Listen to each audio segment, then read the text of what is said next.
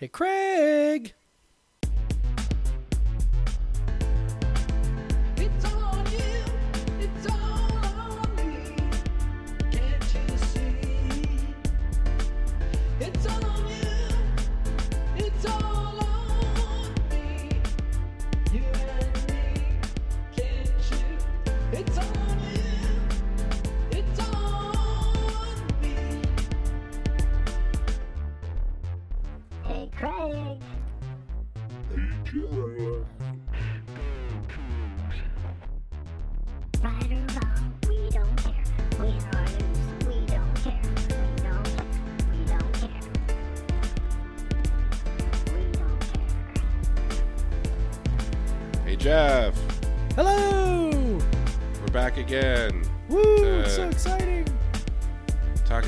Different but almost the same football game.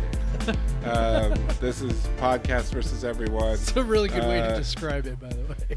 Episode 134, very similar to episode 132 and 130 or- and, and 128. Uh, this is Craig Powers. With me is Jeff Nusser. Uh, Jeff, uh, the, uh, the the illusion of of of competition carried us through to the fourth quarter this time. The fourth quarter. I know. I love the way you put it. The illusion of competition. it's like uh, I have a feeling that that's that's sort of a similar uh, sort of a similar vibe to my uh, my Monday after column that I wrote today, uh, which you know is is sort of like talking about the defense and how. Uh, you know, 17 points uh, allowed by the defense. You know, like seems great, right? But uh, also, you know, Utah rolled up 250 some yards of offense, and and actually the way the way I put it was, uh, Utah had more yards and more yards per play than USC did the week before in the second In the second half, yeah. And you know, so I understand why people would would look at that and and say, "Wow, you know, that's an improvement." I, I like I get it. Um, I don't I don't agree with it, but I understand why people do that. Like I like I get that. Um, you know, it is it is truly a you know a results based business, right? I mean, wins and losses are results. Results are what matter, and so you know I get it when you know fans or coaches or whomever are, are like, man, the defense was the defense was great, and I'm like, you know, but as a fan, you know, I'm interested in you know, okay, what's the now, now that we've you know lost the game, you know, what's the predictive value going forward, and you know, I, I mean, really the the only difference between you know the 38 points USC scored last week in the second half and the 38 points Utah scored last year in the second half and Saturday the only difference really was in this one you know like Utah kept screwing up like they Yeah. just like they they'd fumble they and I mean look some of the fumbles we didn't even do anything like they just dropped it you know Yep. so eh, I mean I get it but you know you and I are on you know Yeah, Utah know fumbled this. the ball seven times. seven times they had fumbled the ball four times in their first three games Uh, the funny So- thing is, the funny thing uh, we got to point aside is just, you know how uh, how sports writers can kind of have these love affairs with longtime head coaches, and just cannot believe when their teams are screwing up over and Yeah. over again, and Yeah. just just how the the the sports writership was like incredulous online that like uh, uh, this is not a Kyle Whittingham team. I don't know if you remember the last time WSU beat uh, Utah in Salt Lake City. Utah turned the ball over like five times. That's right. Like this happens. Like Yes. it, it happens. They're college football players. It doesn't Yes. matter how gritty that coach is and how how, how strong his chin is. They're Yeah. still gonna give up. They're still gonna fuck up sometimes. and it is a strong chin. I mean, let's let's be Yeah, it's a honest. very strong chin. He's a very handsome, strong chin man. Uh, you know, I mean, it's just it's it's randomness, it's luck, and I know I I know a lot of people don't want to hear that. And like, also, Utah is offense, particularly not very good. not good. year. Like we knew that going into the game. Like we knew they were not good. And it's like, you know, if you break down the different fumbles, like there's one fumble that you can legitimately say was forced in my mind. And that that was the Ron Stone hit. Right? Like like like any running back that gets hit like that stands a pretty good chance of losing the ball. So that's not you know that that was not a surprising one. But the rest of them, it's like you know the one um, you know the one at the goal line. I mean, great, awesome, awesome hit by Armani Marsh. Like I take nothing away from the hit. It's awesome. It's exactly how you want to do it. Right? You come in, you put your shoulder through the ball. Like that's fantastic. Uh, however, dudes get hit like that hard, you know, at the goal line all the time, and they don't often fumble. right? It's like And then the ball bounces right to one of your guys Yeah. instead of bouncing to a Utah player for a Right. touchdown. Yeah. right. And you know, if the running back had held onto the ball, the running back ended up in the end zone. Right? Oh, he was. Yeah, he was. So like if he had just held onto the ball, it's a, it's a touchdown. So you know, I again, you know, I, I don't want to like crap on the defense. Like that's not that's not what I'm trying to do. It probably sounds like I am, but it's just sort of like I, you know, there wasn't anything that happened in that game that made me think, "Oh yeah, like like like yeah, we're we're about to turn a corner or this is going to get better or I mean anything like that. If anything, I feel I feel fucking worse cuz I'm like, look at everything Utah handed to us and we still lost by fucking double digits. Like yeah, that's I mean, That's rough. ah, to to to have Utah do that, and to it, like and make all those mistakes, and to have it like not even just not be like really close, but like to not win. Like I'm just like, uh, it's so maddening. It just like.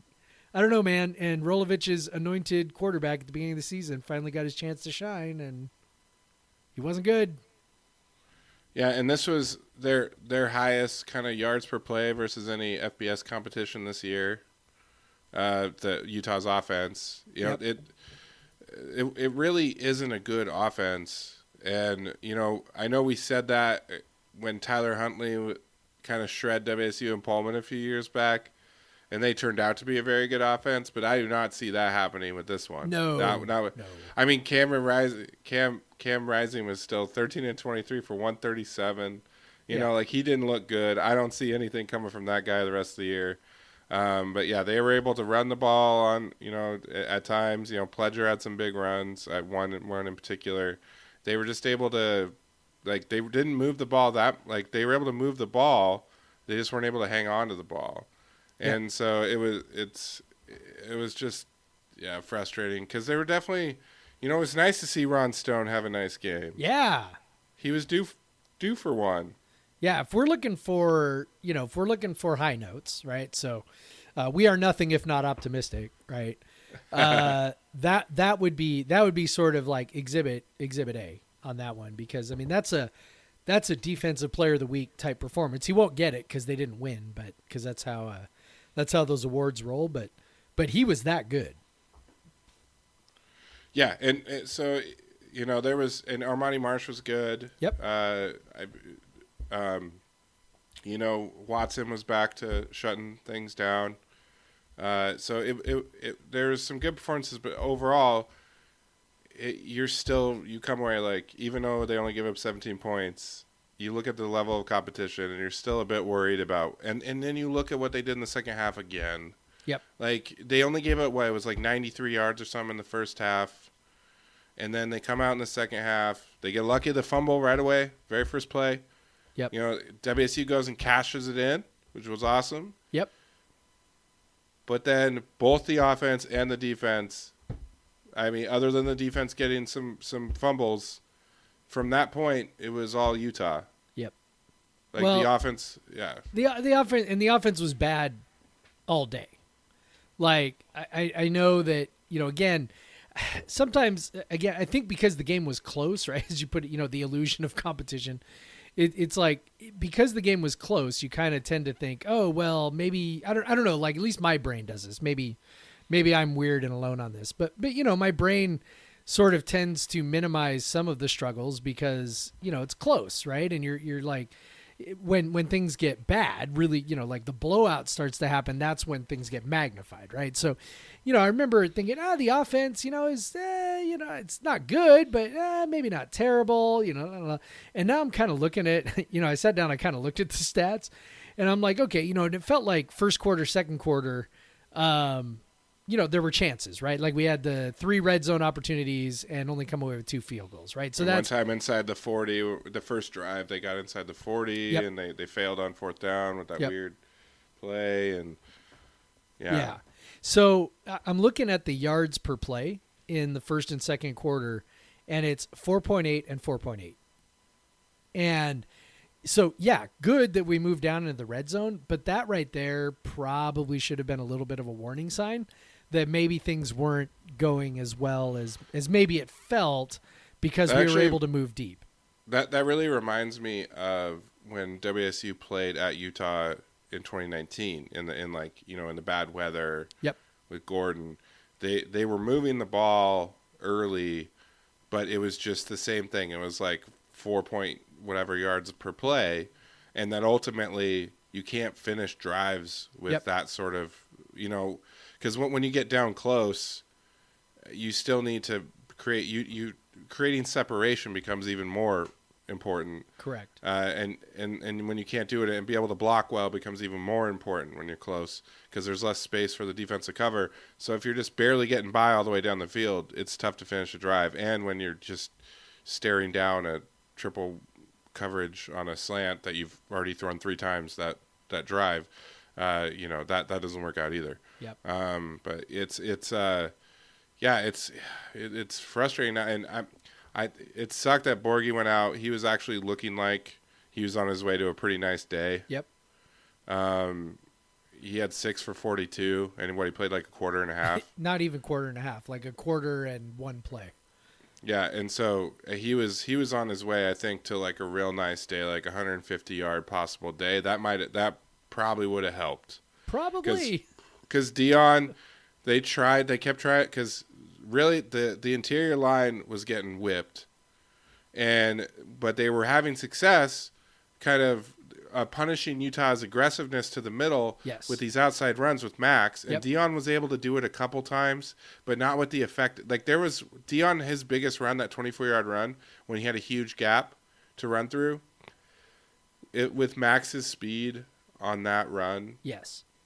uh, that might be a touchdown. Yep. I mean the the space there was on the edges. And, you know, Borghi was able to get there a couple times and like, okay, all right, here we go. And and Deon just he just doesn't have that kind of he just doesn't have that kind of speed. You know, not not that kind of acceleration once he turns a corner. Um, you know, not a knock, he just kind of doesn't have that same kind of skill set and you know, just it wasn't it just was not quite there. It was not quite there. But we definitely, since I mentioned the offensive line, we definitely have to talk about the the player because of college football's weird counting stats led the team in rushing attempts. Jarrett Guarantano Yeah. How about that? with 15 attempts, eight sacks in the game. yeah. Uh, was did Cooper got sacked on one of those? I think. Yes. So, So, one of one of those goes to uh, goes to Cooper, but yeah, So you say it all the time, and I 100% agree. Yeah. Uh, sacks are a QB stat. They and are we've watched we've we've watched Russell Wilson play for the Seahawks for a decade. Yep. Uh, Like sacks are a QB stat. we watched Luke And- Falk. We watched Luke Falk, and so, and it's it should be if if if you're kind of skeptical about what we're saying, just think about when you watch Jayden de Laura run this offense versus anyone else run this offense. Yep. J- Jayden de Laura, even when he came out against USC, sacks, sacks, sacks. He didn't play this game against a team that loves getting after the quarterback. Sacks, sacks, sacks. And and and Jade de Laura just doesn't get sacked that much because he's very good at avoiding pressure. Yep.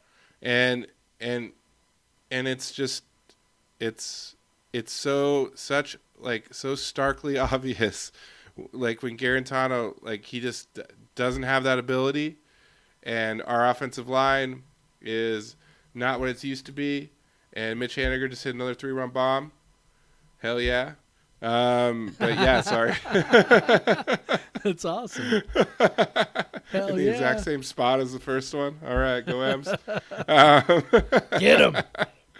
sorry I got that game on I wasn't going to take it off you know we don't get these moments No. for the M's very often no, we man. do not. That is for sure.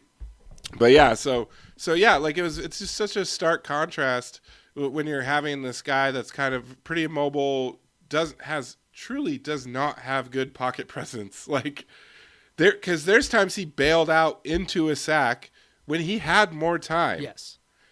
And so you know, the offensive line deserves some of the heat for sure. Yeah. But but a more savvy quarterback, you know, a Minshew, uh, a, a de Laura, someone who's better at avoiding pressure.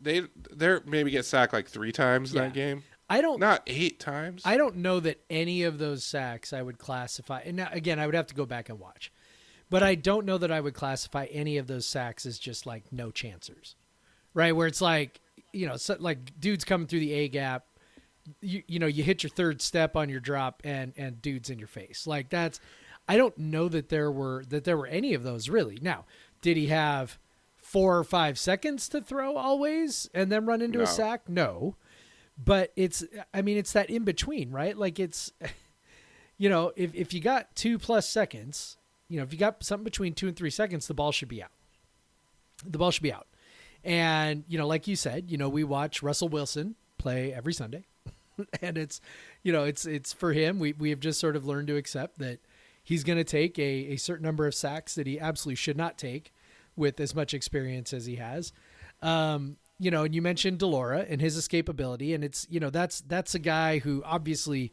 um, some of some a lot of what he does is has to do with his athleticism. Um, some of it is honestly he just has a good feel for where the pressure is coming from and how to get away from it. yeah. That's that's a you know, that's just a just that's just a skill thing, right? A talent thing that um, maybe you can't really teach but you can teach things like I mean, uh, you know, people who watch Tom Brady play, right? Like how many sacks does Tom Brady take? And I, and I know we are comparing. I, I realize the greatest, yeah, like greatest quarterback right. of all and, time. and the other quarterback I'm going to talk about is Peyton Manning, right? So it's like, Yeah. I mean, I, I get it, but but what they do is they show you that, you know, I'm not I'm not expecting that level of, uh, you know, awareness from a from a college quarterback. That's that's not at all what I'm saying. But what I am saying is, um, the idea that the quarterback is really the one in control of sacks, it is true. And if you think about it, he's the one with the ball in his hand. He's the one who decides when the ball comes out of his hand and where it goes. It's just like the and t- he and he has the best view of the defense pre-snap. Yep. He's he sees where the pressure is probably going to come from. He should.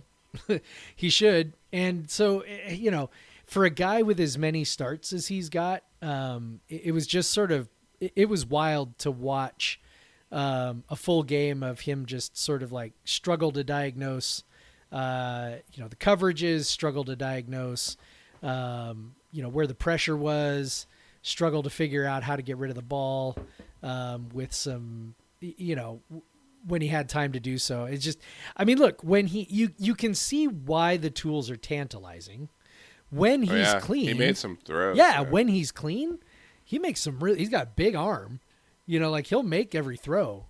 Um, but you know, it's it's as soon as it's not very clean, it's a mess. And uh, you know, I know I know he worked hard in the off season to prepare for the year, and uh, you know, uh, like I'm not again, not trying to crap on the kid. That's not that's not really what I'm I'm going for here. But um, you know, I think there's something to be said that maybe. Uh, you know, pocket presence, that sort of thing is just maybe it's just a, a skill that that you can't really that maybe you can't really teach or you can't really Right. you can't really practice. Like you just kind of like either kind of got it or you don't. And and I'd say that you know after 40 or so games, right? Isn't that about what he's got now under his belt? Um, Yeah. You know, maybe he just you know he might he might just not ever get it. And uh, and I don't know how I don't know how you move forward with a quarterback that that does that that takes so many negative plays. And I think, you know, I mean, Cammon Cooper. You know, maybe we could talk about what he might bring if, you know, do they turn to him if de Laura's not healthy? Um, I don't know, man. I think he's going to be prone to interceptions as well. But Yep. I don't know. But maybe he takes a few. Maybe takes fewer sacks. I mean, He makes fewer plays with his feet. yeah, you know, I, I like I don't know. I just like I- I can't.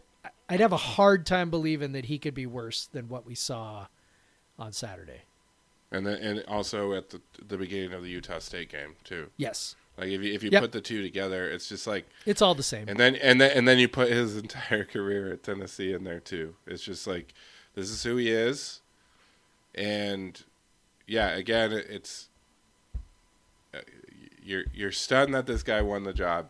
Like yes, like it's it, yeah, it's just I can't. It, it, it was you. You see the arm talent, of course, but there's not much more outside of that. He made some great throws when he was clean. He made one nice throw when he was getting hit, um, but but the but a lot he would just completely crumble under pressure and just he just wouldn't see the pressure coming and and and yeah, like I can't I can't put all of this on the offensive line because I know that a different quarterback would not have gotten sacked eight times. Yep. Or seven seven times or whatever. Yep. So it's maybe Cam Cooper still gets sacked eight times. We haven't really seen enough of him to know, but we've seen probably enough from Guarantano Yeah. to know. Yep. Um, so yeah, get well soon, Jayden. Yep. what I say. Yeah.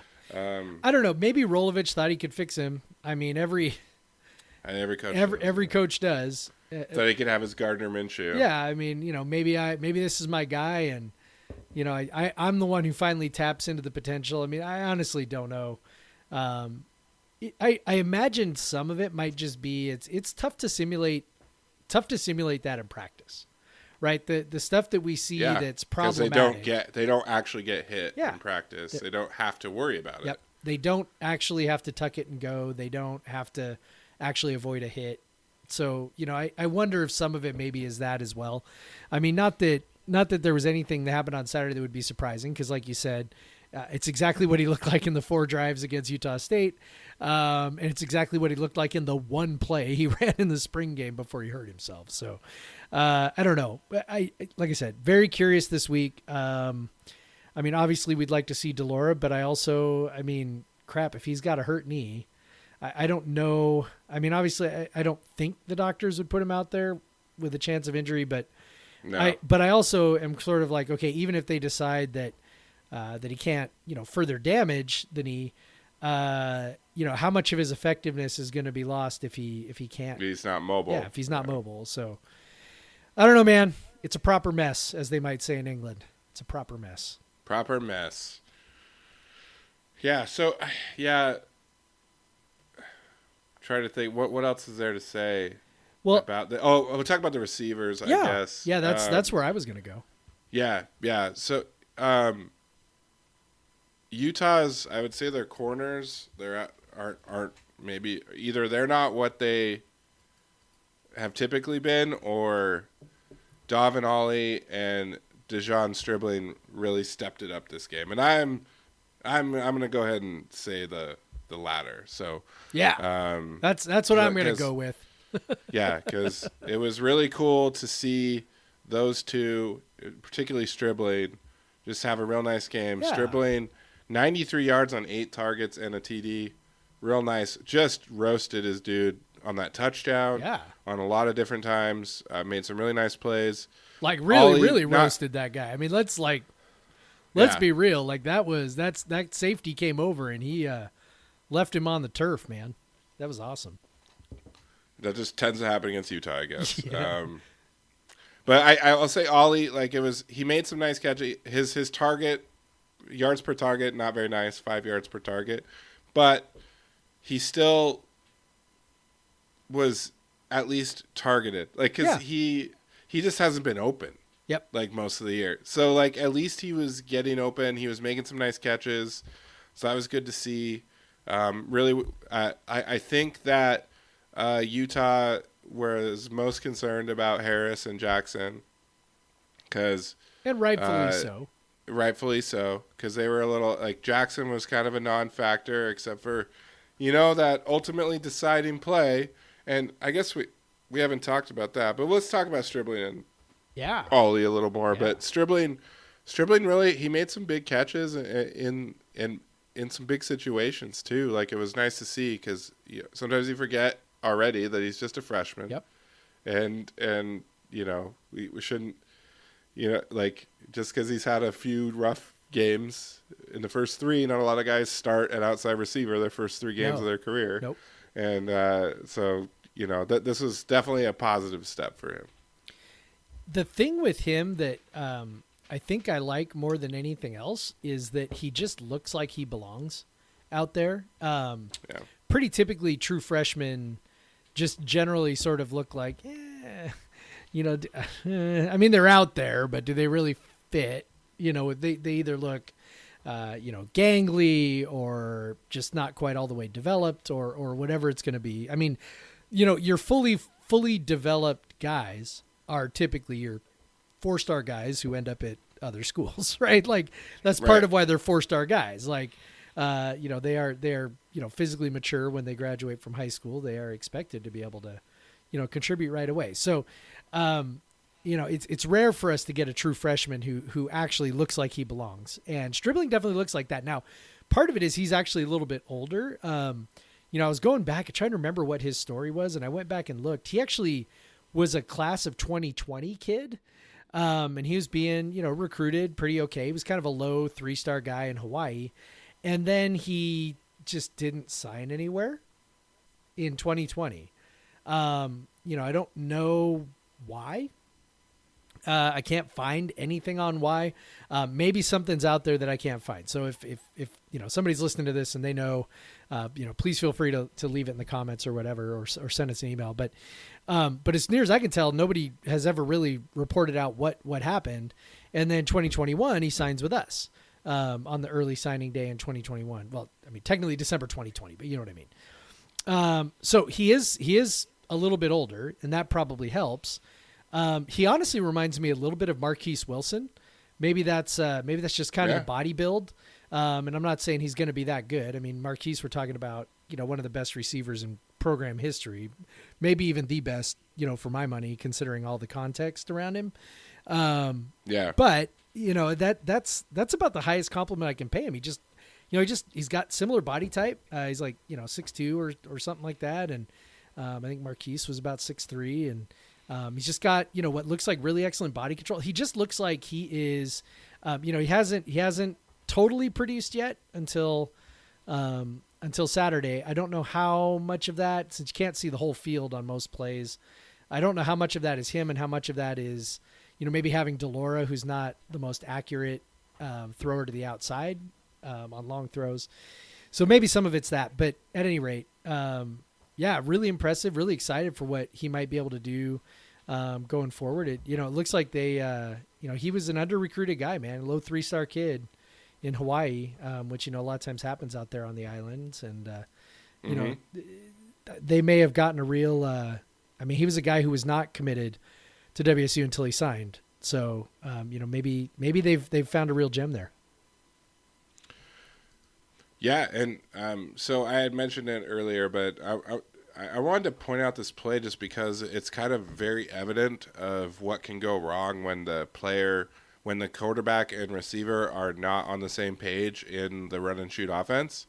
And I think we've mentioned before. I don't know if we have on like I know I've explained on other podcasts, but on this podcast, um, a very big difference between the air raid and the run and shoot is that the a lot of the receivers in the in the run and shoot are running option routes, um, where they'll the quarterback and the receiver are supposed to be on the same page and reading the defense and deciding if you know what Jackson well, you can only assume happened on the pick six play in the fourth quarter, which essentially ended the game, was uh, Guarantano read the defense as Jackson should be running an out route. Um, it was a third and long, and, and I, I'm guessing he was just thinking, oh, he's just going to cut out, get the first down, we'll move on. Uh, Jackson, who I'll say probably correctly read it as there was outside leverage, and so he cut outside and then, or faked outside, cut inside, ran up the field. Um, it looked like Jackson probably would have been by the coverage because you uh, Utah was coming with like a six man blitz, I think, on that play. Yep. Um, so th- there probably wasn't. Yeah, there was no safety help. uh, so I I'm gonna you know I'm gonna side with Jackson on that selection, and there's a very real chance if Guarantano was on the same page, he hits Jackson for a long touchdown to take the lead, and with you know Yep. what five you know a few minutes left Yep. in the five five or six minutes left in the fourth quarter, whatever it was. So that was a that was a very um, it was it was very good at demonstrating what happens in the run and shoot when the quarterback and receiver are not on the same page because obviously Jackson was running up the field, and then the cor- the cornerback just saw the ball coming right at him, and you know no one there to even contest him, runs back for a touchdown. But Rolovich said in his post game that he thought that Guarantano should have thrown it backside, which so would have been to the receiver on the left instead of the receiver on the right. I so I I have not rewatched the play to see what was happening on the backside, so I don't know. Um, but apparently, e- either way, so our our our assumption is that Guarantano made the wrong read. Uh, it's, it seems like Rolovich agrees, if maybe not for the same reason, but he at least agrees that uh, that the quarterback maybe didn't didn't make the proper read on that. So, uh, yeah, you know, uh, just another frustration uh, when you know a big play is there to be made and and you don't make it, and then uh, you know you give up a pick six to make the margin double digits to make you make you feel like another swift kick in the nuts after uh, basically right after giving up the lead. Um, yeah, I don't know if there's much Yeah. else to say about you know just it's you know it's frustrating, man. It's got to be really frustrating for the players, uh, you know, to to to work so hard and you know have have so many mistakes just sort of undermine your chance of winning.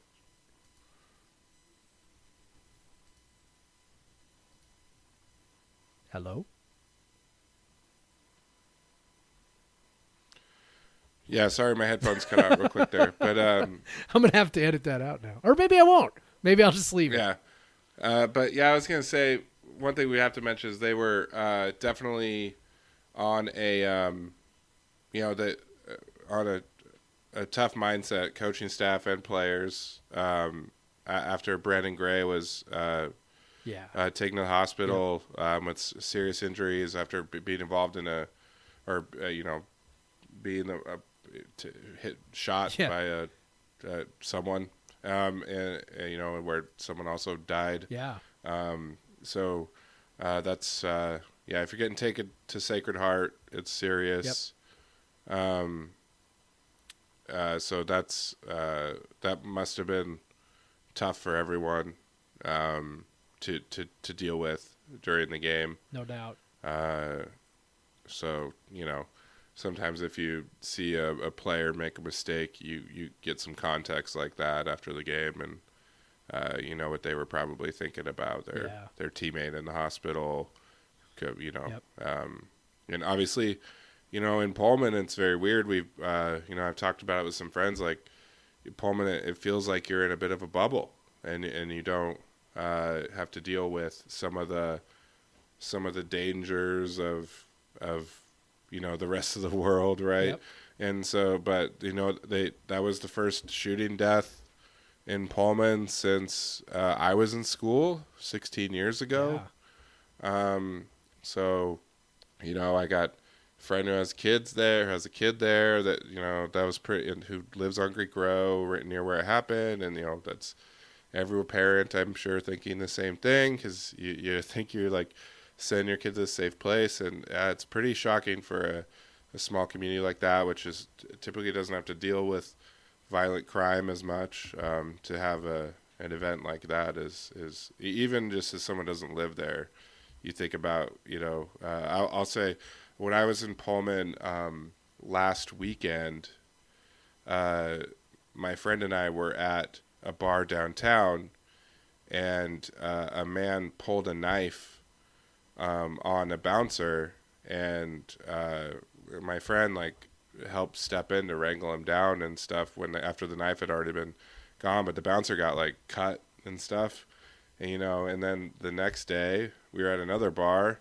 and we couldn't leave because someone had a gun outside. Jeez. And so, so when I heard about this on the back of that, I'm, it was just kind of like, man, like you go to Pullman and you just feel like you're you're you're safe, and like there's this is literally like this little bubble, uh, like this little utopia where you don't have to worry about these things. But uh, that was a bit of reality, I think, for a lot of people, and obviously a tragedy, Yeah. um, particularly for um, the young man's family Yeah. and Brandon Gray's family and stuff. Yep.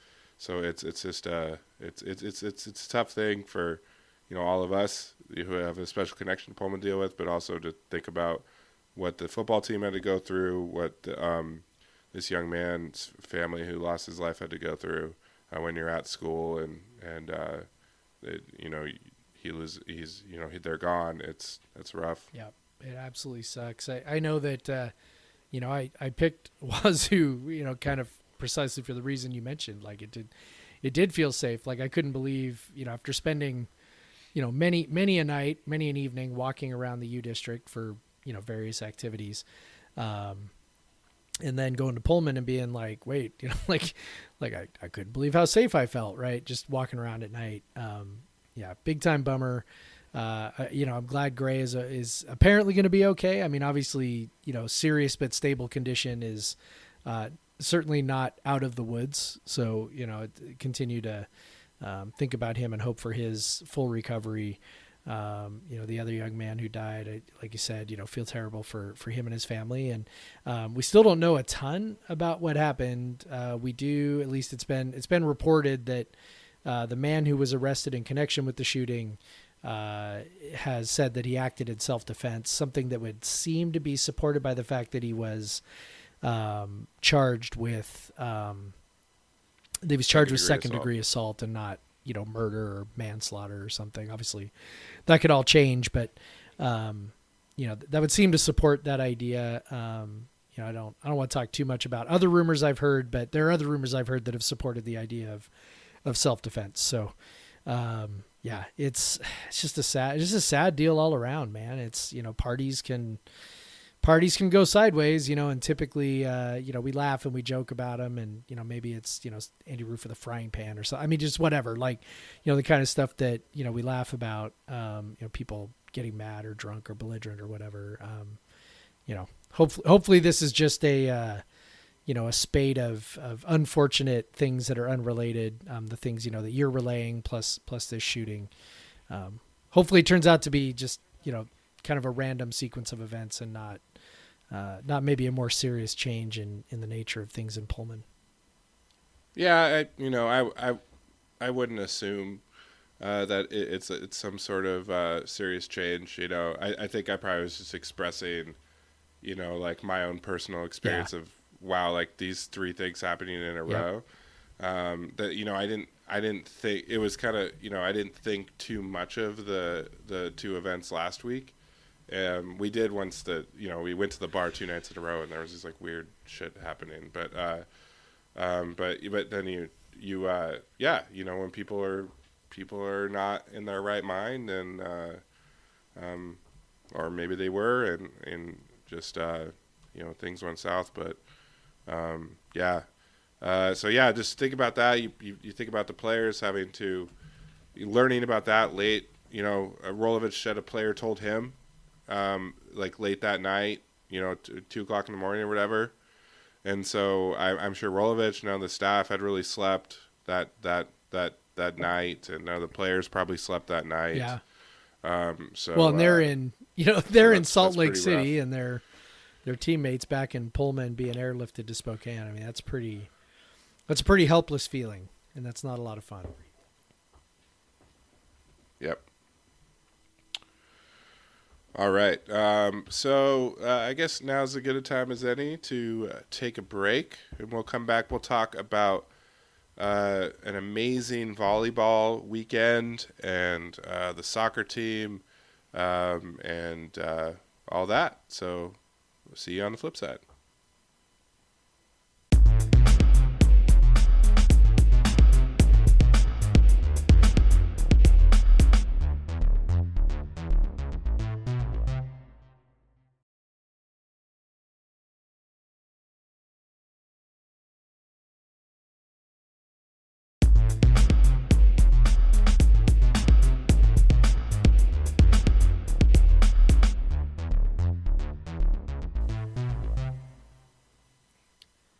Back. All right, Jeff. So, um, you know, once again, I had a, had a weekend that was, you know, I didn't venture out to the east side of the state, so I didn't get to pretty fair beer in Ellensburg.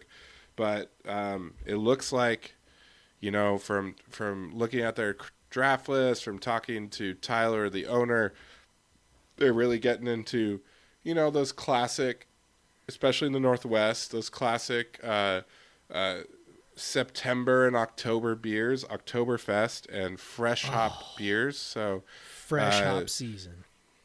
Tyler tells us they got coming this week. They got Headless Mumby Oktoberfest. So Headless Mumby is a brewery in Olympia that is a lager only brewery. Ooh. Um, so um, I've had their Oktoberfest before. It's very good. A lot, you know, if you like lager styles, definitely want uh, want to check out um, uh, a cool place um, down in Olympia. Actually, opened up after I moved out of Olympia, but I could have walked to it when I, if it was there when I lived there. Which you know, you're always like, oh, why weren't you there when I was there? Um, but yeah, and then you know they're able you're able to pair if you want to get the the Oktoberfest experience in Ellensburg. Uh, you can pair that with some soft pret. They always have soft pretzels. They got big soft pretzels there. Um, you know, with your cheese and your mustard, um, all that good stuff down there. And uh, and then you know they got you know if, now now if you're if you like to partake in the fresh hops this time of year, Yes. which I always recommend because especially in this region of the world where we just get the most fresh hop beers possible because you can like you know you can drive and then a couple hours later go put that beer into put those hops into your beer um, right after they've been picked. Yep. So uh, that's a beautiful thing about where we live. Every brewery does fresh hop beers, so they're they're getting a Skookum Fresh Dank Strata uh, n- this week. Um, Strata is one of the um, kind of it's like this the probably the second wave of uh, fresh hop beers. Uh, so that should be good. I'm sure they'll be getting more. Um, uh, you know they got they got some Stoup on tap right now. Uh, structures, uh, Logan Brewing out of Burien. Um, you know they they always got Matchless, Dwinell Country Ales. Uh, so a lot of good stuff. Um, you know, as we've always talked about, really cool thing about Pretty Fair Beer is they don't they don't carry any breweries that distribute to Ellensburg. They go and get that beer. Um, so you're getting different beer. They also got wine. Um, uh, they carry typically carry about a dozen wines from just boutique wineries. So it's like the the you know the craft beer version of wine. Uh, so little little wineries, and they got charcuterie plates.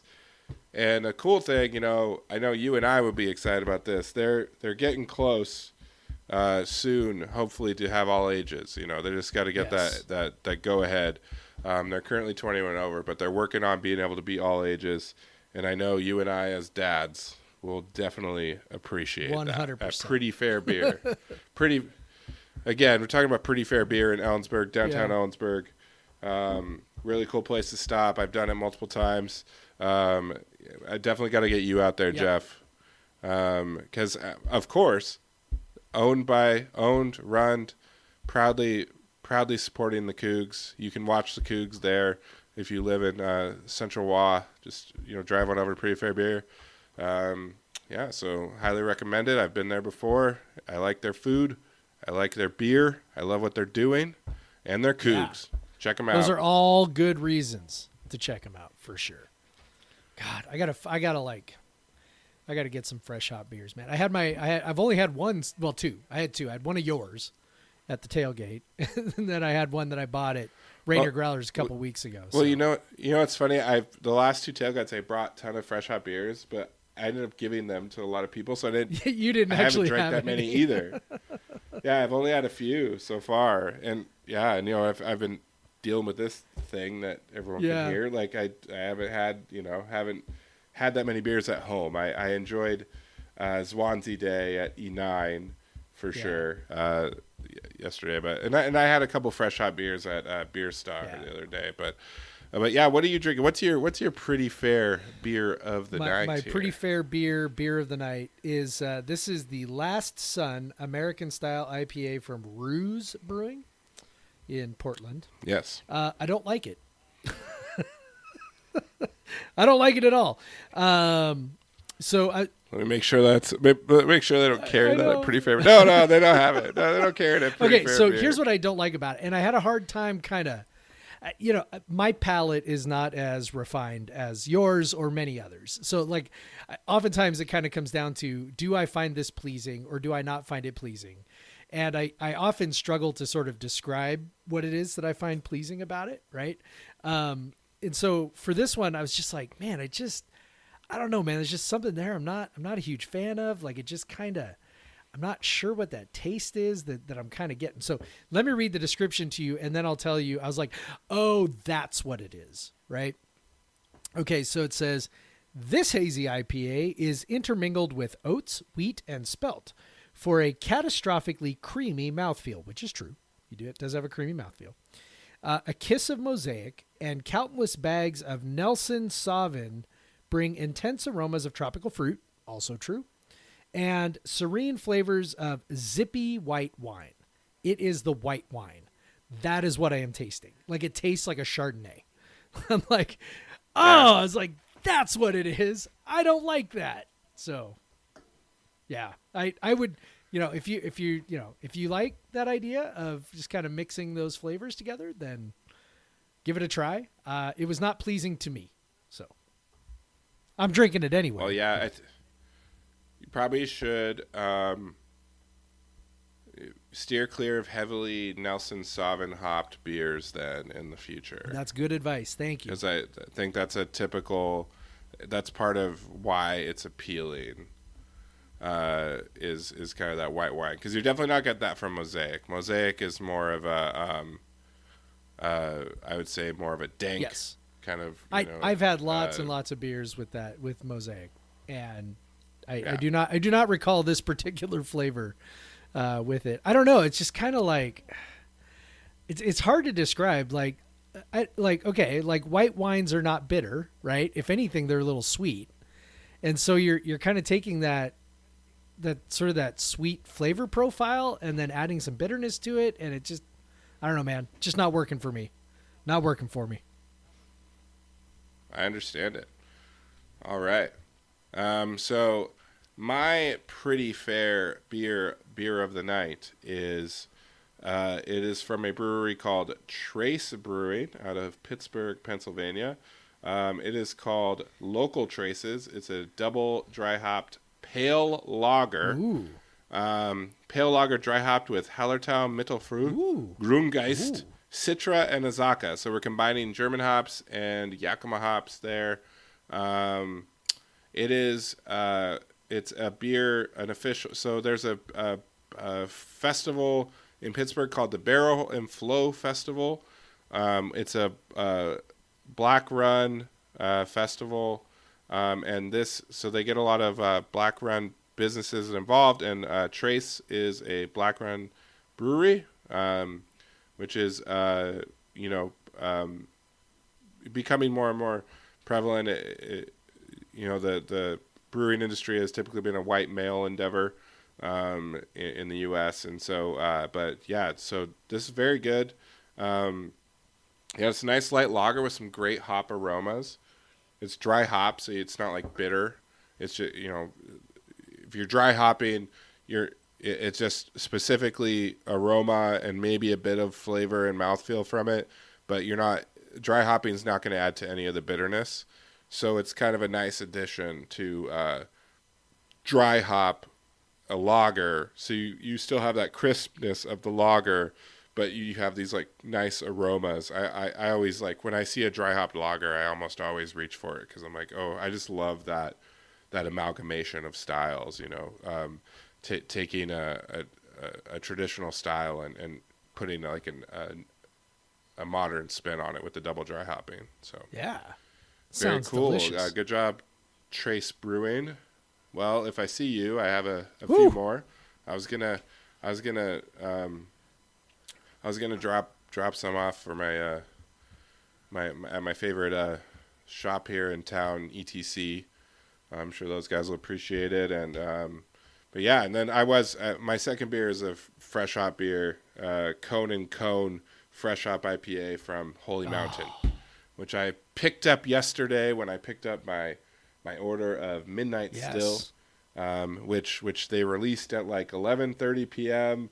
Not quite midnight. on Insta Close though. announced it on announced it on Instagram. That's why I have the notifications for Holy Mountain turned on on Instagram. so I ordered that on ordered that on Wednesday night, and then I had till Sunday to pick it up. So I had this nice casual. Went up on Sunday, had a beer, Nice. you know, picked up some beer, uh, and typically I you have to wait like before the pandemic you'd wait in line for this beer and I have many times uh, you know every year uh, that was like my first waiting in line at Holy Mountain was like 2016 then 2017 2018 a lot a lot of their variants releases so I've done a lot of waiting in line at Holy Mountain made a lot of friends but honestly now that I have two kids I really nice. appreciate the Yeah, online it's nice to not have to do that. Um, it sold out in 30 minutes online. I was able to get some. Um, so you know, send a message to some friends like, "Hey, it's on sale. Go, go, go!" You know, like go now. It's gonna be gone. Their website failed. I got in before that. All, all good. Um, so yeah, able to pick that up.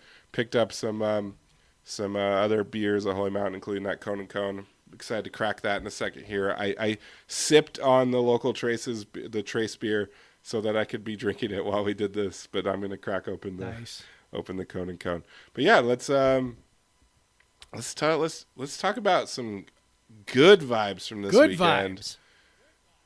Um, the WSU volleyball team, who is on an absolute tear, started the weekend off by sweeping number 24 Colorado, sweeping them away. No chance. Um, what can you say about that one? But obviously, the big one this weekend was Sunday. They hosted number six UW, and that lived up to any feeling you could possibly give a rivalry match. Like you just could not, could not be more of an intense match with a, a literally I know. historical. I was like, you're kind set. of you're you're as as effusive as you're being. You're all, you're you're kind of underselling it. I think, like like that fourth set. Like you put in. Now I I was not watching it. Did not follow it. I was I don't know what else I was doing. Watching watching the Sounders or The Seahawks. Seahawks. The Seahawks. Oh yeah, it was at noon. So yeah, so I was watching the Seahawks Yeah. and doing some work, and so uh, and you you dropped into Slack to to give the score of the fourth set as they were heading into the fifth set, and I was like, wow, Craig made a big typo. I'm like, how did Craig make that big of a typo? That's a big typo. Yeah. So the fourth set, uh, it ties the uh, NCAA record in the 25 point set era, uh, a 90 point set. Uh, UW won 46 to 44 to send it to a fifth set. Yeah. 46 to 44. In case you don't know, the sets go to 25. So the the ma- so the maximum amount of points you can have in a set without it going into extra points is 25 to 23 because you have to win by 2. 48 points. This went 90. This went 42 extra points. This literally so the previous set WSU won 25-16. That went 41 total points to solve the set. This went 42 points beyond the most you could do without going extra. So like so 49 more points than the previous Yep. set was. So the second set UW won 25-23. They won in 48 points, and that's a that's a tough contested set. And then 46 to 44, absolutely insane. WSU is, you know, they had some chances to win. They had some service errors at that at some point. Yeah, I But guess they had a bunch of service errors. It was it was like yeah, they had a bunch of service eight. errors, particularly in that particularly in that Yeah. set. They had a string of them, and but you got to say, you I was thinking, God, they lose a set like that. This this has like set five meltdown all over it, and UW came out and won the first three points of the fifth set. And so you're like, ah, God, that just that taxed Yeah. them. And, They and you probably you and- probably heard since Heister was on the call, you probably heard the word momentum 38 times at least. Oh yeah, of course.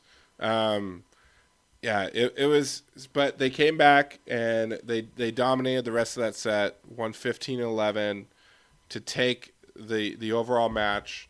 Uh, five set, you know, three sets of two. Um, I, I obviously you don't know the the fifth set is kind of like an overtime set. Basically, it it's uh it, it only goes to 15. Um, so yeah, it was uh um, it, it was incredible to watch. Um, I truly only caught like I caught the the midway through the fourth set on, and and I had I had been watching it earlier, like when I was at Holy Mountain, and then I drove home from Holy Mountain, and then I picked it back up, so I missed like an hour. Um, but so some of the the records. Like I said, that was that ties the NCAA record for most points in a set in the 25 point era. And then it also WSU tied the record for most points scored in a mat, most points in a match in the 25 point era. So it this was a historical event, and it's always nice because WSU has been on the side of some historical games and not won Not them in some good. other sports. But it's really nice when you can be part of the historical event and also win. So that's Yeah. great. Yeah, it's uh And that's completely wild. Like to, maybe that you know I've always said why don't they go to 25 points in the fifth set? Like it feels like cheating, right? Um, yeah, but maybe this is why. I don't know, but because you could end up with could that. end up with know. a 90 point fourth set. Um, I don't know. And can we finally retire the idea of momentum? Like, can we can we do away with that now? Because uh, Yeah, you'd think UW had I mean, all the you would think, right? They won this epic set. They get out to a lead, and then, you know, you, it's like like we always say, you know, you have momentum until you don't, and uh, you know, so referring to momentum just sounds just makes you sound silly. People just makes you sound silly. So this is an awesome win, awesome, awesome win. It's so good to see them. Um, you know, they started the year real rough. They lost their first four matches.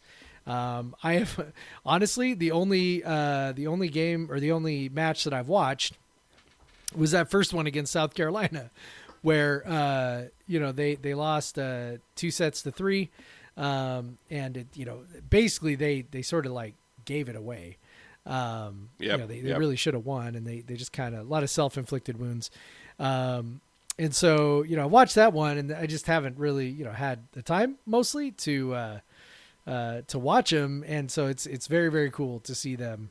Um, you know, coming back strong. You know, again, they- lost to a top ten Pittsburgh, top ten Purdue, um, both on the road, or at least, well, one of them, bo- both of them away from home. I guess I'll put it that way because they were both technically neutral site games, but um, to come back then and and basically, uh, you know, turn things. They come back home, turn things around. Uh, you know, they beat Long Beach State three zip. They beat Northern Iowa three zip. They beat Gonzaga three zip.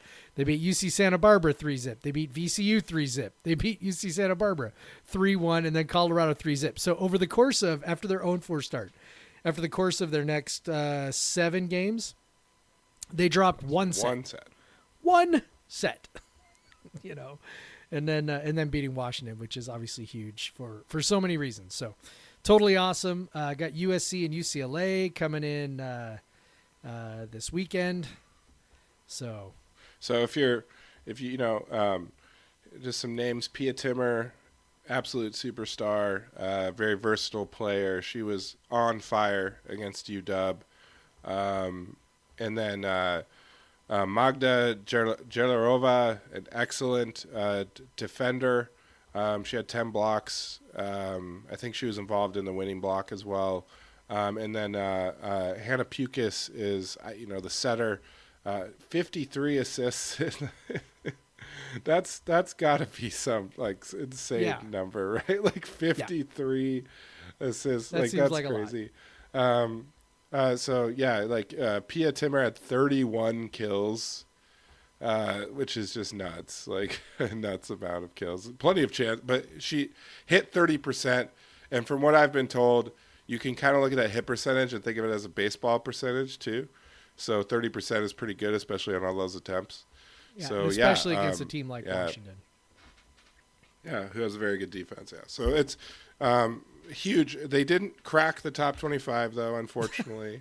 yeah apparently they Um, vote on top 25 there like they do everywhere else which is you know well maybe not how good you actually are but you know wow you did lose those first four games doesn't matter that you've Yeah. steamrolled everybody since and just beat you know the number six team in the country but whatever whatever Yeah, previ- previous year's semifinalist. Uh, yeah.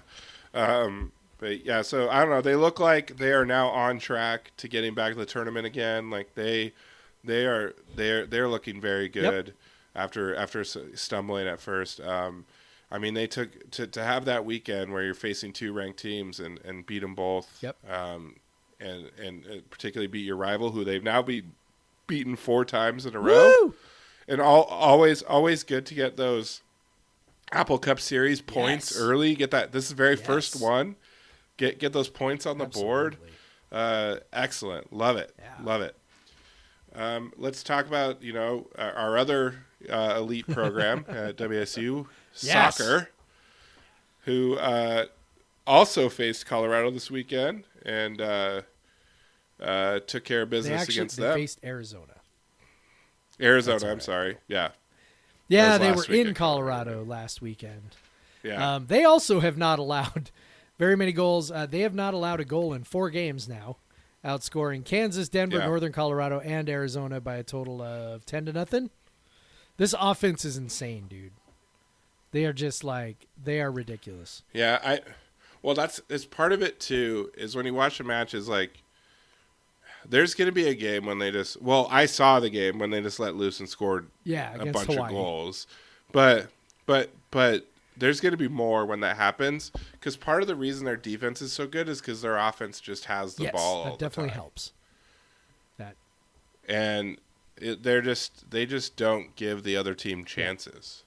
And yeah it's uh you know the, and they, they did have Makia Minnis back for 90 minutes again so Yep. that helps. Um Elyse Bennett got on the board again and then of course Enzi Broussard who is playing really well um and so that's it's just nice to have nice to have you know because that that's been their issue in the in the two matches that they didn't win, a, a tie and a loss. The problem was they had the chances, they just Yep. didn't finish them, and so now they're they're being more efficient about finishing their chances. Um, but um, Enzi is a transfer from um, West Virginia. Uh, you might already know that, but I know you know that, Jeff. But that, yeah. Um, but so you know, it's another big thing that Shulenberger has done is he's utilized transfers from other high major schools really well, and so he's been able to keep that WSU at a high level just by you know infusing talent from from other programs to go along with recruiting really well um, freshmen as well. Yep. He uh I mean he's the gold standard, right? At our school, you know, I Yeah. mean, and for as much success- success as volleyball has had, uh, you know, they don't they don't have a final four under their belt, and Todd Shulenberger's got one of those, and um, you know, to be to be pulling in these players from, I mean, it was one thing to get, you know, like say Avery Collins, right, who was. Um, you know, played at Stanford, and obviously Stanford's, you know, typically a, a pretty powerhouse program um, you know, but she was she was kind of you know squeezed for minutes a little bit, and you know, so that one you know that one kind of made some sense, right? Like this is, you know, okay, so you bring in this kid who's obviously very talented, but um, maybe gonna you know getting getting squeezed for minutes, wants to wants to maybe show off a little bit more at a program where she'll have a little bit more of an opportunity, and that's fine. But you know, we've reached a level now where you know people are seeing this as a real opportunity, and when you think about the fact that man.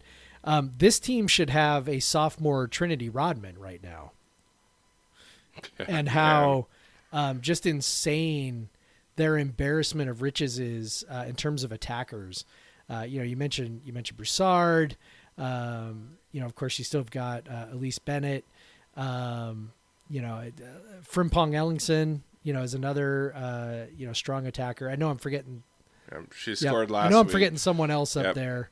Um, Grayson Allen. No, Grayson.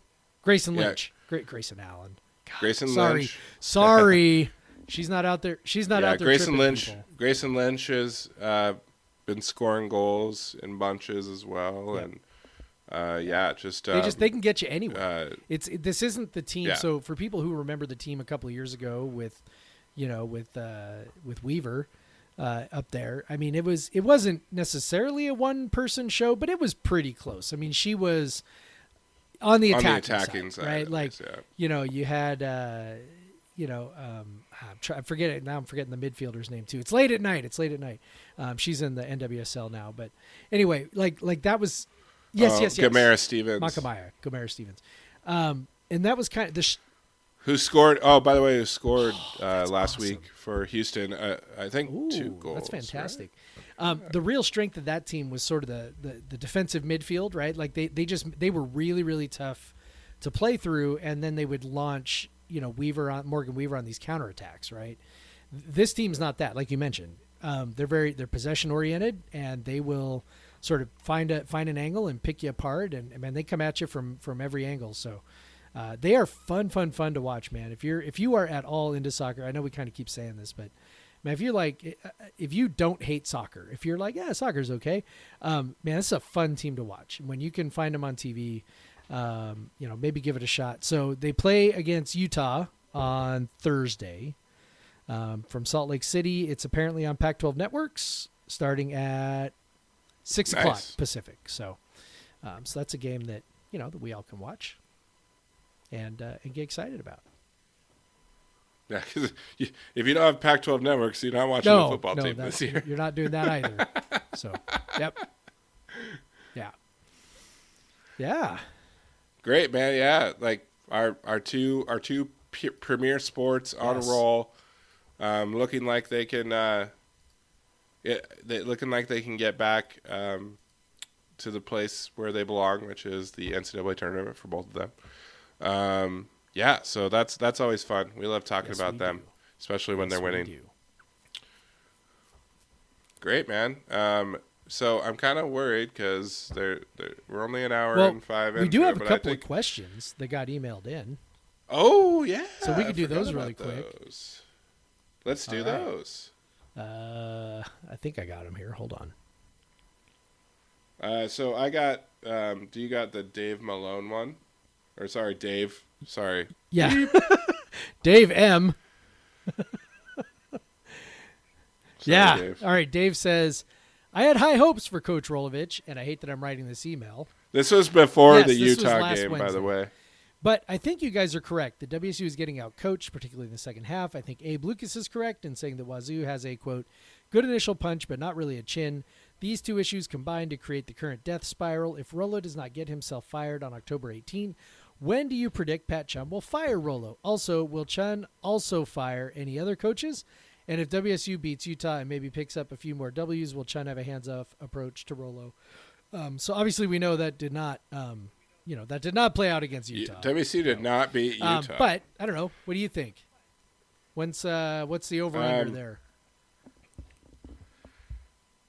So if if Rolo is not fired for vaccination reasons, um, I have a hard time believing they will fire him after this season for football Okay. reasons.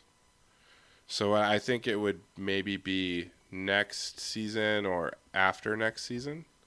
Um, I think even if he goes, uh, you know, like two and ten this year, they'll they might keep him on just because. Um, it, it probably depends on who's available, um, eh, or if if you know Chun has someone in mind. But I just I, I have a hard time just at WSU seeing them let a coach go after so few games. I, you know, I I can't. I, I mean, there's a part of me that's like, you know, okay, you, uh, you know, the 18th comes and goes, right? He has, you know, got his exemption or whatever, um, and so at that point, so like, you know, does do you benefit from getting rid of him right away? I, I don't know that you do, right? Like, I, I mean, you're not you're not hiring another coach right away, probably. Um, you know, unless you're unless you're doing you know the Bill Moos thing and targeting somebody who's not employed, that's that's kind of a different deal. So okay, and then okay, so there's really not any benefit to getting rid of him in the middle of the year. Like like it doesn't help you, right? Um, I could see why you would do it, especially if he's not vaccinated, he's not compliant. You know, you separate whatever. But I don't think like you gain any kind of benefit or boost from doing it, right? Even with recruiting or whatever. Um, and in fact, I think actually you might you might actually cause more of a problem with recruiting if you um, you know get rid of him during the year because whoever actually is committed to you right now uh, you know is all of a sudden you're going to have you know however many i mean let's say it takes you a month or whatever to find a new coach uh, you know in that time it's going to be open season on your guys right um, as long as you keep Rolovich around and the plausibility that he'll be around next year then those guys probably stay okay at the end of the year, then okay, so if it's at the end of the year, I, you know, I, I just wonder. Here, here's the thing. I look, we have the money to fire him. Um, I know people will say we don't. We don't have the money to fire him. We're in It's not the buyout that yeah, even Ernie like oh, we're still we're in anything, we're in this huge deficit. You know what? That is just I, I know people wanna want to make a big deal out of that, and I know that uh, Schulz and Chun pay lip service to oh yes, this is very very serious, and we have a very serious and, and very uh, you know very serious plan to fix this, and you know yes, we we are very serious about getting out of this deficit. Uh, the reality is, you know. The, it would cost 3.6 million to make Rolovich go away right? And I think we've talked about this on the show before, but just in case we haven't, or, or somebody didn't listen, uh, he's owed sixty percent of the base salary for the remaining three years. The base salary is two million. The other million that he makes is the is his media. It's it's the media portion of his contract, right? So they they do this a lot of times when they break up contracts. You know, media responsibilities and actual base salary, things like that. So it's three point it's one point two million a year for three years, three point six million. Okay, I, listen, if you are running a Division One, you know, Power Five athletic department, you have to be able to pay three and a half million if you have to. Like, and I know that their biggest priority is you know getting the the donations finally all secured the rest of the way for the for the indoor facility, and and I get all that, but you know, three point six is is just it's. I mean, I don't want to say it's like couch cushion change, but I mean it's pretty close you know when you're talking about adding 1.2 million to each year's budget for the next three years and I, and I know that people you know fans tend to think of it as a lump sum right? And i think they probably have the option to pay it as a lump sum but you know if they want to they can just keep paying him monthly for the next three years you know just like they're doing now. And you know pay out your 1.2 million a year. Um, you know you can make that work in a big time athletic department. And i know that our budget our department's like the smallest one uh, in division one but still you can make that happen. You can do it. So will they? You know i don't know i i i, I hope so obviously i'm on the record saying that that you know i hope so um you know obviously that that would give them a lot more time to take in even more data to try and make an informed decision um you know obviously there could also be more damage done in the meantime but I, I tend to think if it's going to happen, it's probably going to again non-COVID related. Um, it's probably going to happen at the end of the year.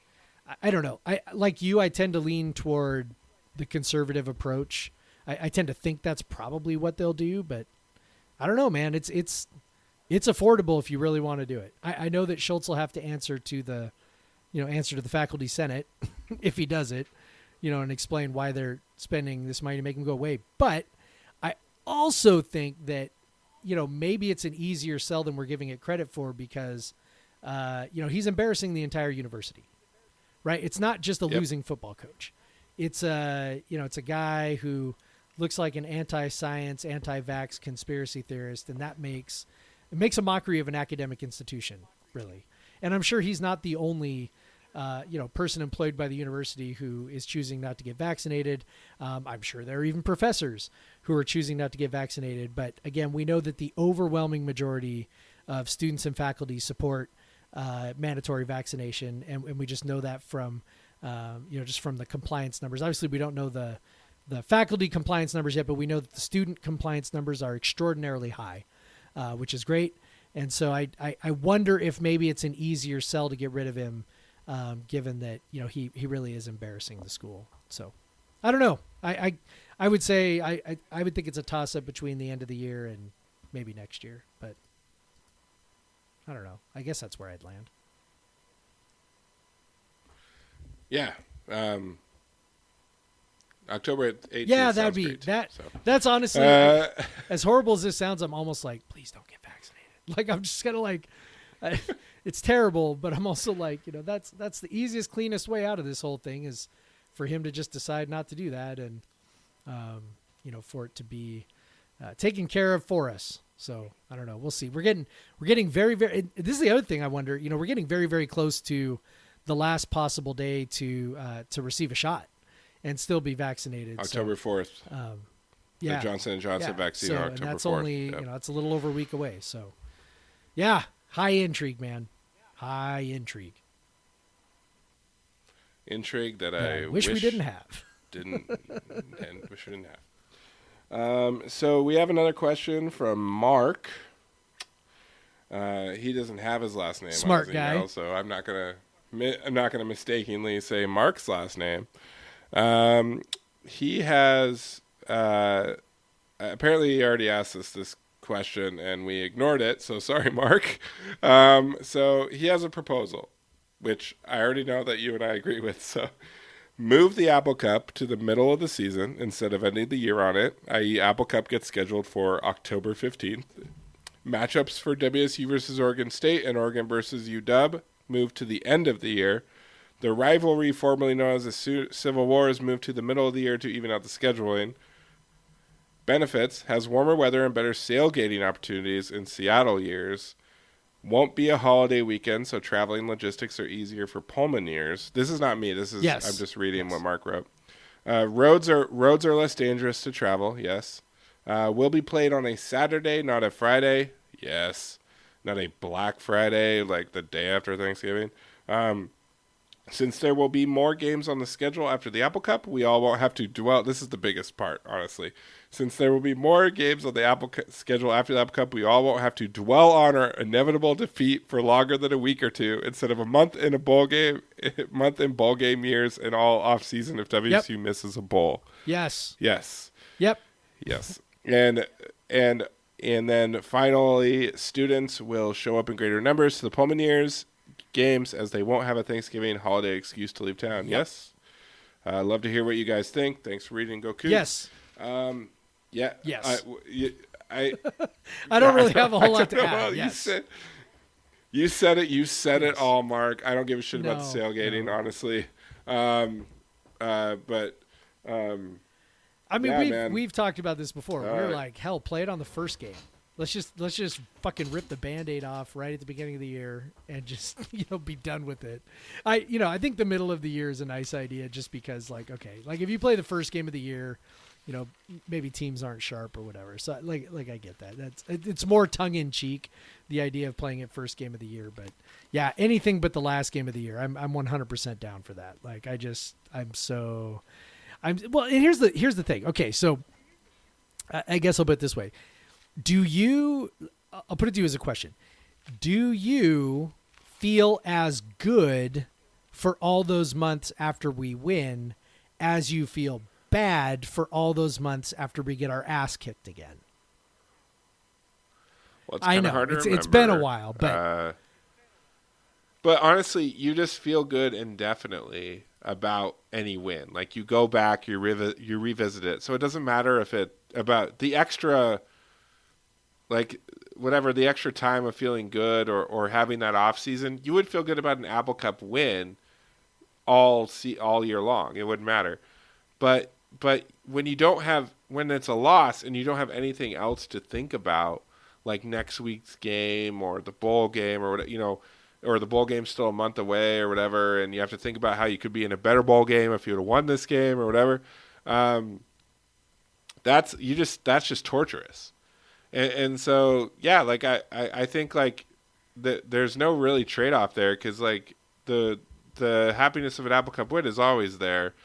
Uh, but once you have something else to think about, you can kind of put that put that sadness aside. Well, I, there's some kook fags that can't, but I can. um, and so uh, so yeah, I, I I'm all for 100% agree with you.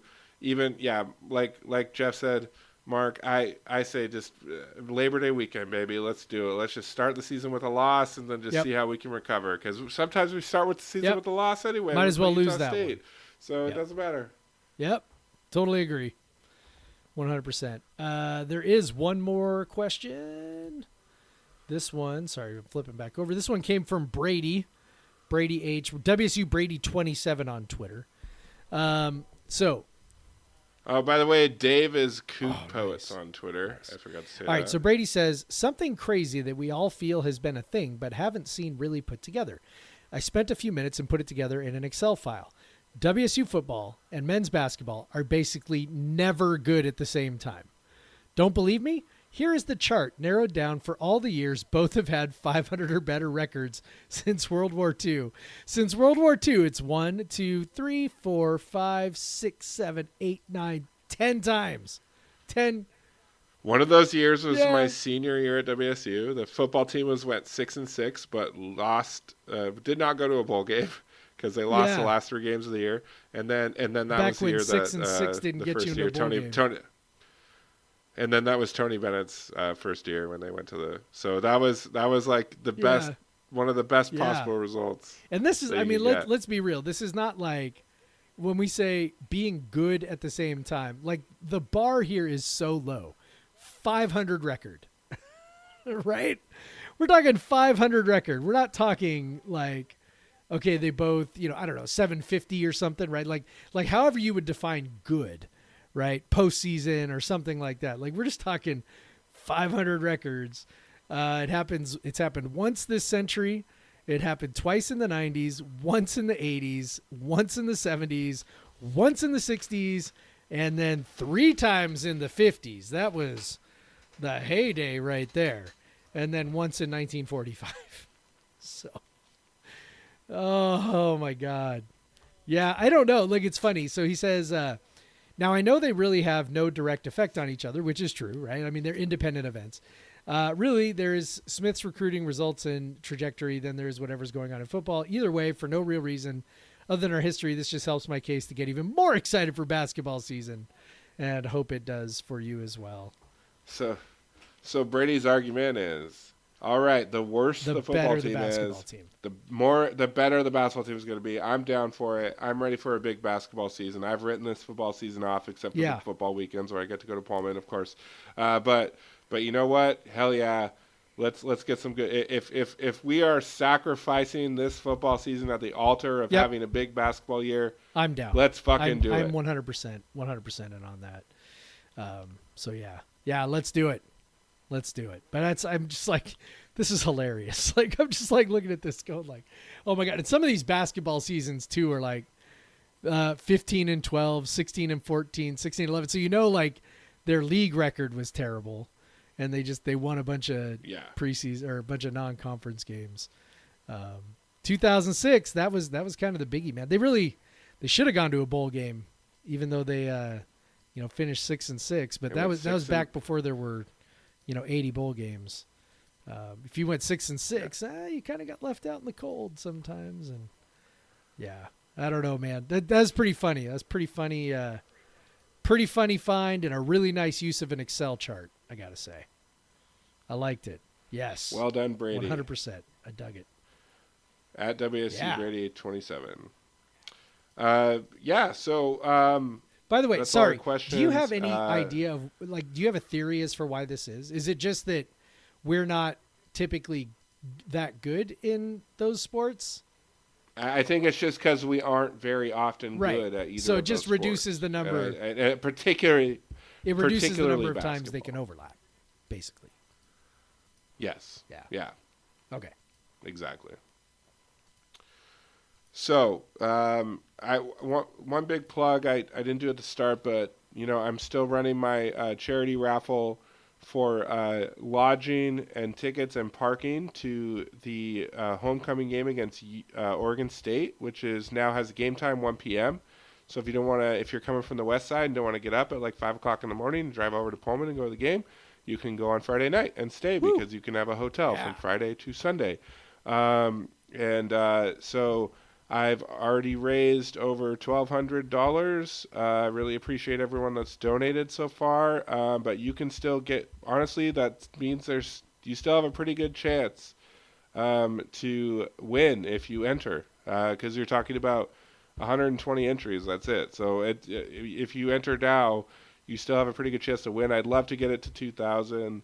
Um, that would be really cool. Um, I'm I'm taking donations until 11:59 p.m. October 3rd, Sunday. So uh, hit me up. Uh, just go and donate to any WSU related fund, and you can uh, screenshot, send me the receipt either to our uh, podcast email account, podcastvseveryone at gmail.com, or uh, you can DM me on Twitter at the Craig Powers or on Instagram at Craig W Powers. So any of those options, DM me a receipt and let's raise some money for WSU. Um, loving the diversity of all the funds so far. A lot of different things. Very cool. Um, I've learned about a few things uh, just from the donations. Yeah, So I donated love to it, the uh, Cougar Emergency Fund. I thought that was, I thought that I thought Yeah, that was a good place a to cool do one. it, uh, given the times we are in. So um, there was that. Uh, how how many Cougar Athletic Fund donations? Not a one. So So there's there's somebody's opportunity, right? Somebody who wants to donate to the Cougar Athletic Fund can.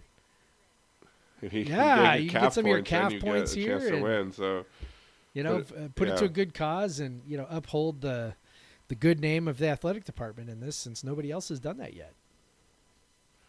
someone did donate to Oh, that's pretty cool. though. I like that. Yeah, Yeah, they they need they need all the funds they can get. That's for sure. Yeah, and and a hot we got a hockey donation same deal. as well. So They need those funds, Uh, man. They do yep. those programs, man. They do fundraisers to pay for shit. That's uh so that is that is Yep. cool. All right. great. Uh, so you can follow Jeff on Twitter at Pod versus Everyone. Again, if you want to send us questions like Mark and Brady and Dave, you can send it at podcastvseveryone at gmail.com and you can send me your donation receipts and let's raise some money for WSU to any program that you feel good about. Um, yeah, um, let me, a full disclosure. Uh, in the middle of answering the second question, my nose started bleeding, and I am holding a big wad of paper against my nose right now. Um, so I um, am ready to Go say Cougs, go. Black Lives Matter. Black Lives Matter, and Where's my stop button? Damn it.